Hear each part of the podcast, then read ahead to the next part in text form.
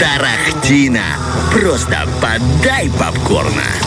Ну и, как всегда, друзья, по вторникам мы говорим про кино, о чем мы, собственно говоря, будем заниматься, чем мы будем заниматься в этот момент, и будем говорить о том, чем пестрит киномир. Начнем мы с такой новости. Сейчас поиграем на струнах ностальгии, потому что недавно в сети вышел новенький трейлер, и стрим-сервис Netflix выпустили первый тизер-трейлер четвертой части популярной комедийной экшн-франшизы «Полицейский из Беверли-Хиллз».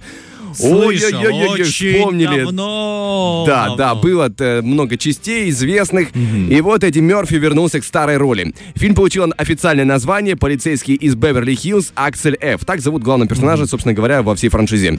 Герой Мерфи берется за новое опасное дело, имеющее для него личное значение. Когда жизнь его дочери оказывается под угрозой, Мерфи вместе со своим, э, вместе с ней и своим новым напарником в лице де- детектива, которого играет Джозеф Гордон Левит, возможно, помните его по фильму «500 дней лета», по мелодраме, они берутся за распутывание крупного криминального клубка. А, также в эфире обещают появление Кевина Бейкона, тоже довольно известный актер. Э, Вы его, вероятно, видели в фильме «Дрожь земли», в старом ужастике, где он да. был одной из главных ролей. Продюсером фильма является Джерри Брукхаймер. Довольно известный человек в мире западного кино. Он продюсировал «Пираты Карибского моря», «Сокровища нации», очень много других фильмов, которые для нас являются уже, знаешь, такими довольно Культовыми. обыденными. Да, и культовыми, обыденными. И а, что еще известно по поводу данного а, фильма? Полицейский из Беверли, Фил- э, Беверли, Беверли Хиллз Аксель Ф выйдет летом 2024 года, и точная дата пока что не анонсирована. Я, честно говоря, к таким, знаешь, неожиданным продолжениям отношусь э, с легким подозрением.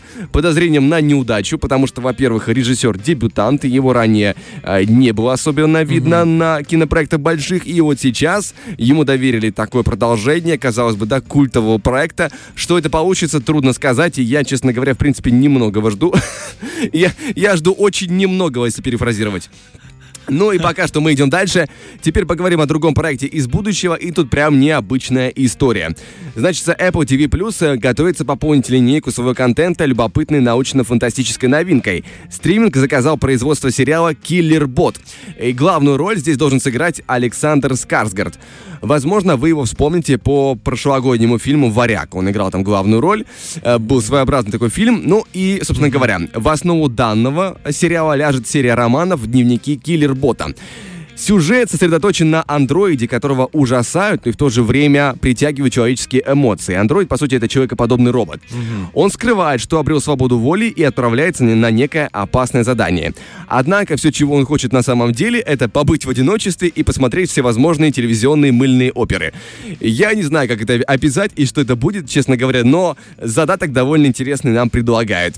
Ну и вспомним еще, друзья, в качестве новостей одного известного человека в кино, Ридли Скотта, которого мы сегодня упоминали. Да, недавно у него вышел «Наполеон» а, в кинотеатрах. И в будущем он снимет экшн-триллер «Бомба», основанную на книге Кевина Макмалина «Бомба». Кстати говоря, он же, автор книги, работает и над адаптацией для кинопроекта. Главный герой рассказа «Бомба» — это специалист по переговорам э, в экстремальных ситуациях. Фрэнки его зовут. И его досрочно вызывают на работу накануне его свадьбы в Лондоне. Дело в том, что на строительной площадке близ э, Пикадилли человек припарковался на обнаруженной там не взорвавшейся бомбе времен Второй мировой войны. И этот человек говорит э, местным правоохранителям, что готов говорить только с Фрэнки.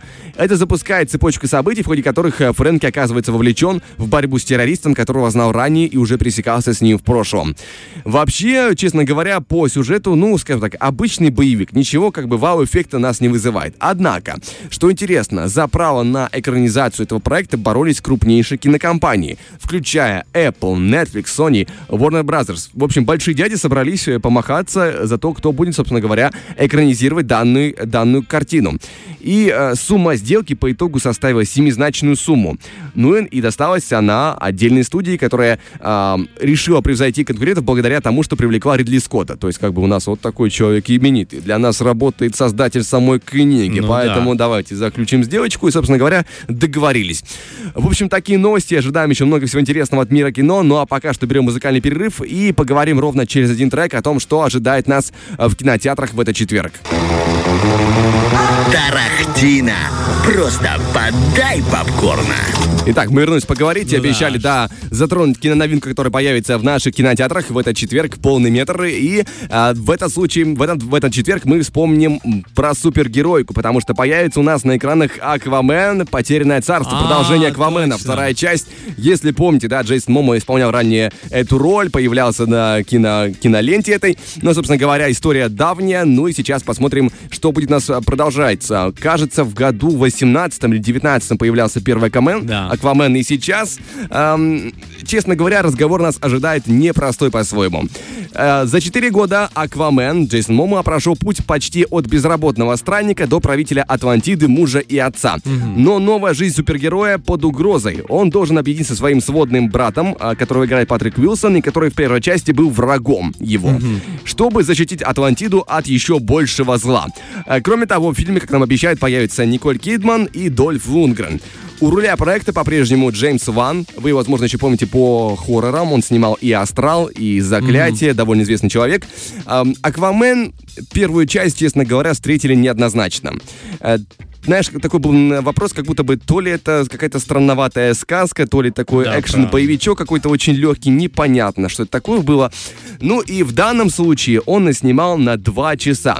А что касается кинокритиков, вот тут ситуация непростая, потому что вчера вечером еще не спало, видимо, эмбарго на рецензии кинокритиков, то есть по- постить еще это было нельзя, и потому на руках у нас нет ничего, кроме ам, рецензий начала этого года.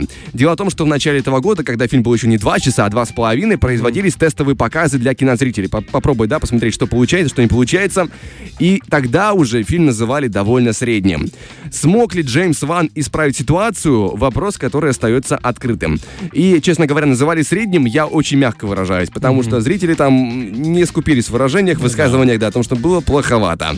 Э, что получится сейчас, сказать трудно.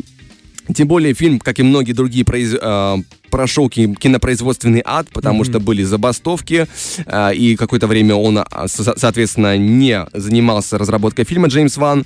Плюс были вопросы с одной из главных актрис, э, Эм- Эмбер Хёрд, если помнишь, да, у нее было гром- громкое судебное дело, неизвестно Да. было, останется она после этого в фильме или, скажем так, ее хронометраж чутка подуменьшит. Что получилось по итогу, я, честно говоря, не знаю. Я за всеми событиями слежу так, постольку поскольку.